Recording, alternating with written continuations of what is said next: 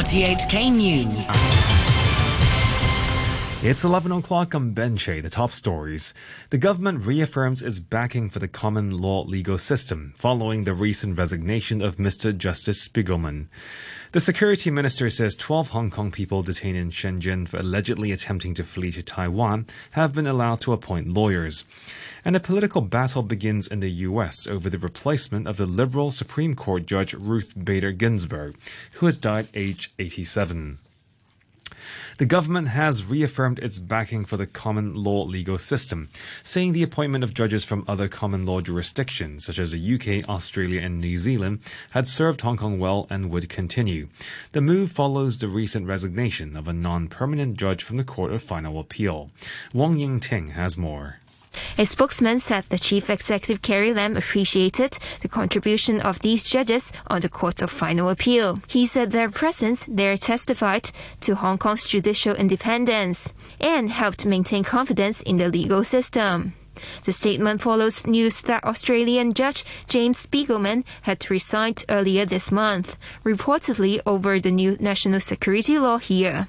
The government said Mr. Justice Spiegelman had not given an explanation for his decision to step down, and that a judge is free to resign at any time. But it also repeated the government's stance that the SAR has an executive led system with judicial independence, which is free from interference. Mr. Justice Spiegelman's resignation took place a day after the chief executive had said there was no separation of powers between the executive, the legislature, and the judiciary, backing comments made earlier by her education secretary, Kevin Yeung.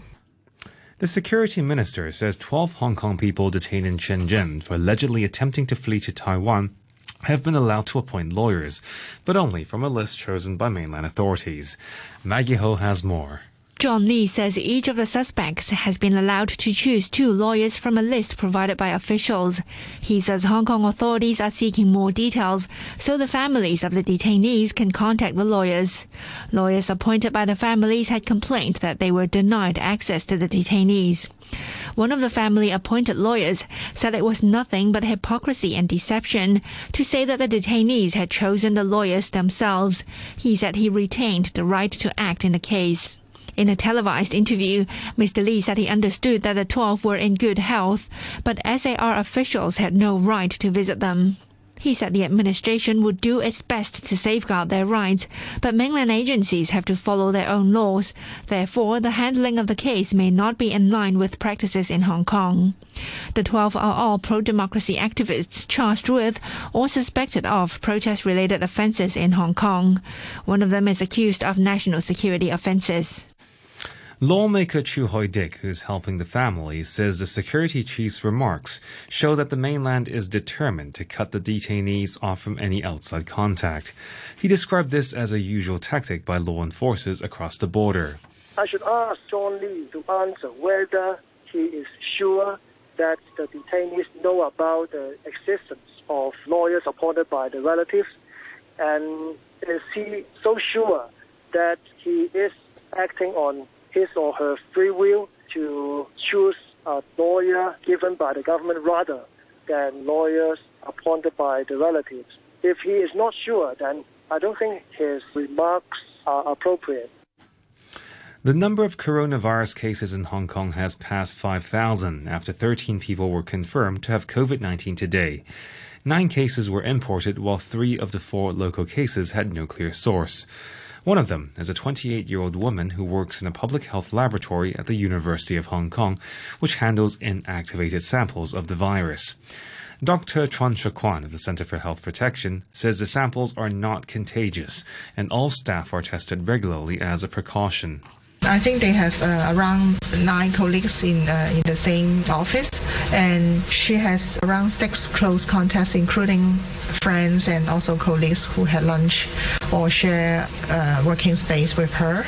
And we have distributed more than 300 bottles to the relevant laboratories and, and the personnel working there just to make sure. But they have regular weekly testing for the laboratory staff already.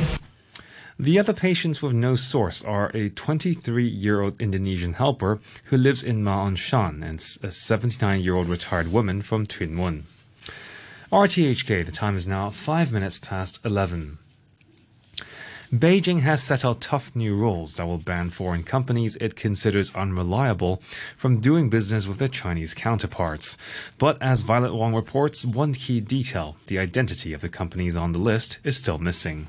The Commerce Ministry says its unreliable entities list will target foreign firms and individuals that endanger China's sovereignty and security.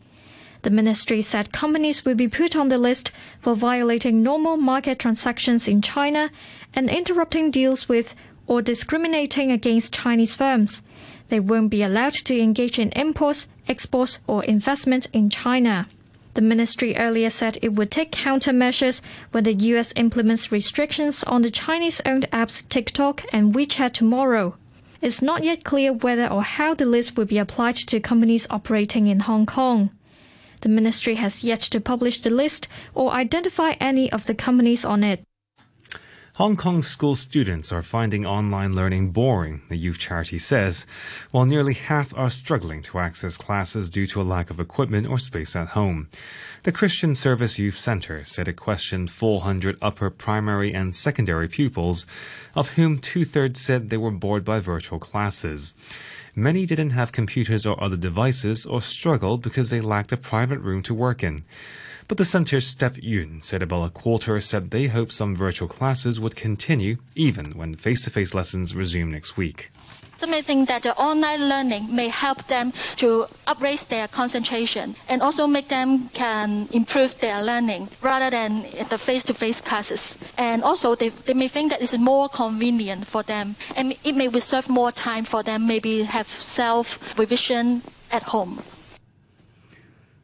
A political battle has begun in the United States over the replacement of the liberal Supreme Court Judge Ruth Bader Ginsburg hours after she died at the age of 87. The BBC's John Sopel says the issue will galvanize supporters of both President Trump and his political rival, Joe Biden. I think it puts a thousand volts of electricity right through this election. There is a 5 4 small c conservative majority on the court, and with Ruth Bader Ginsburg's passing, what you're going to see is the Trump base thinking, what an opportunity this is to roll back the liberal agenda.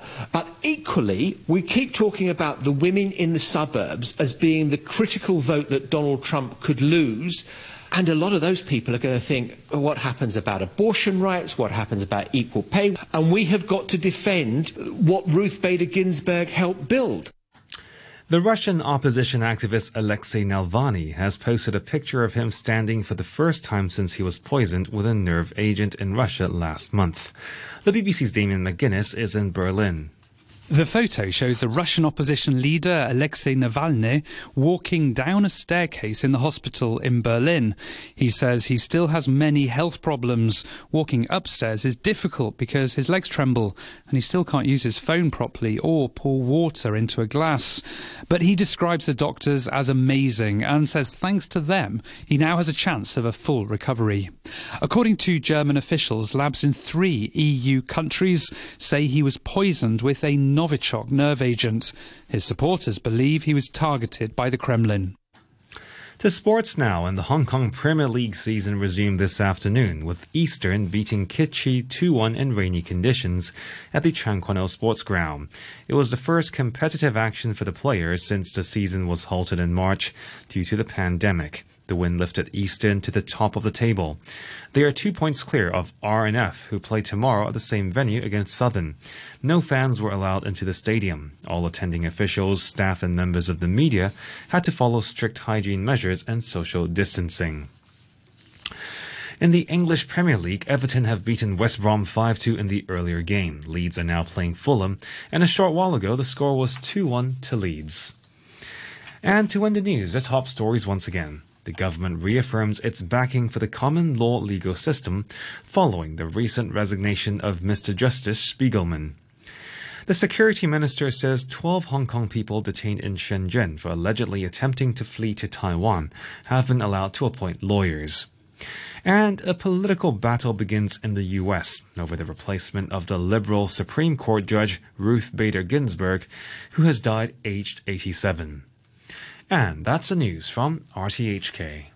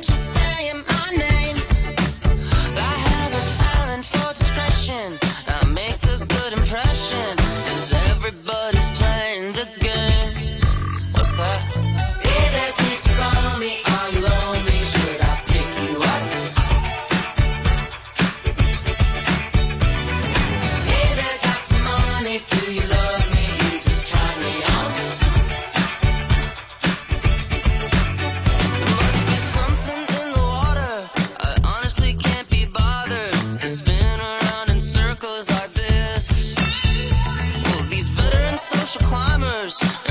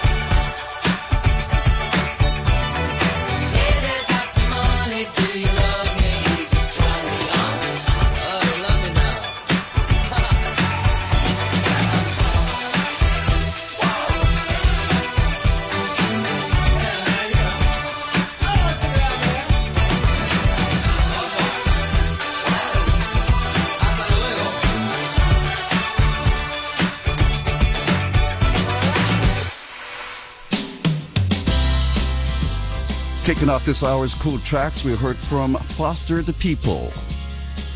Pick You Up on RTHK Radio 3.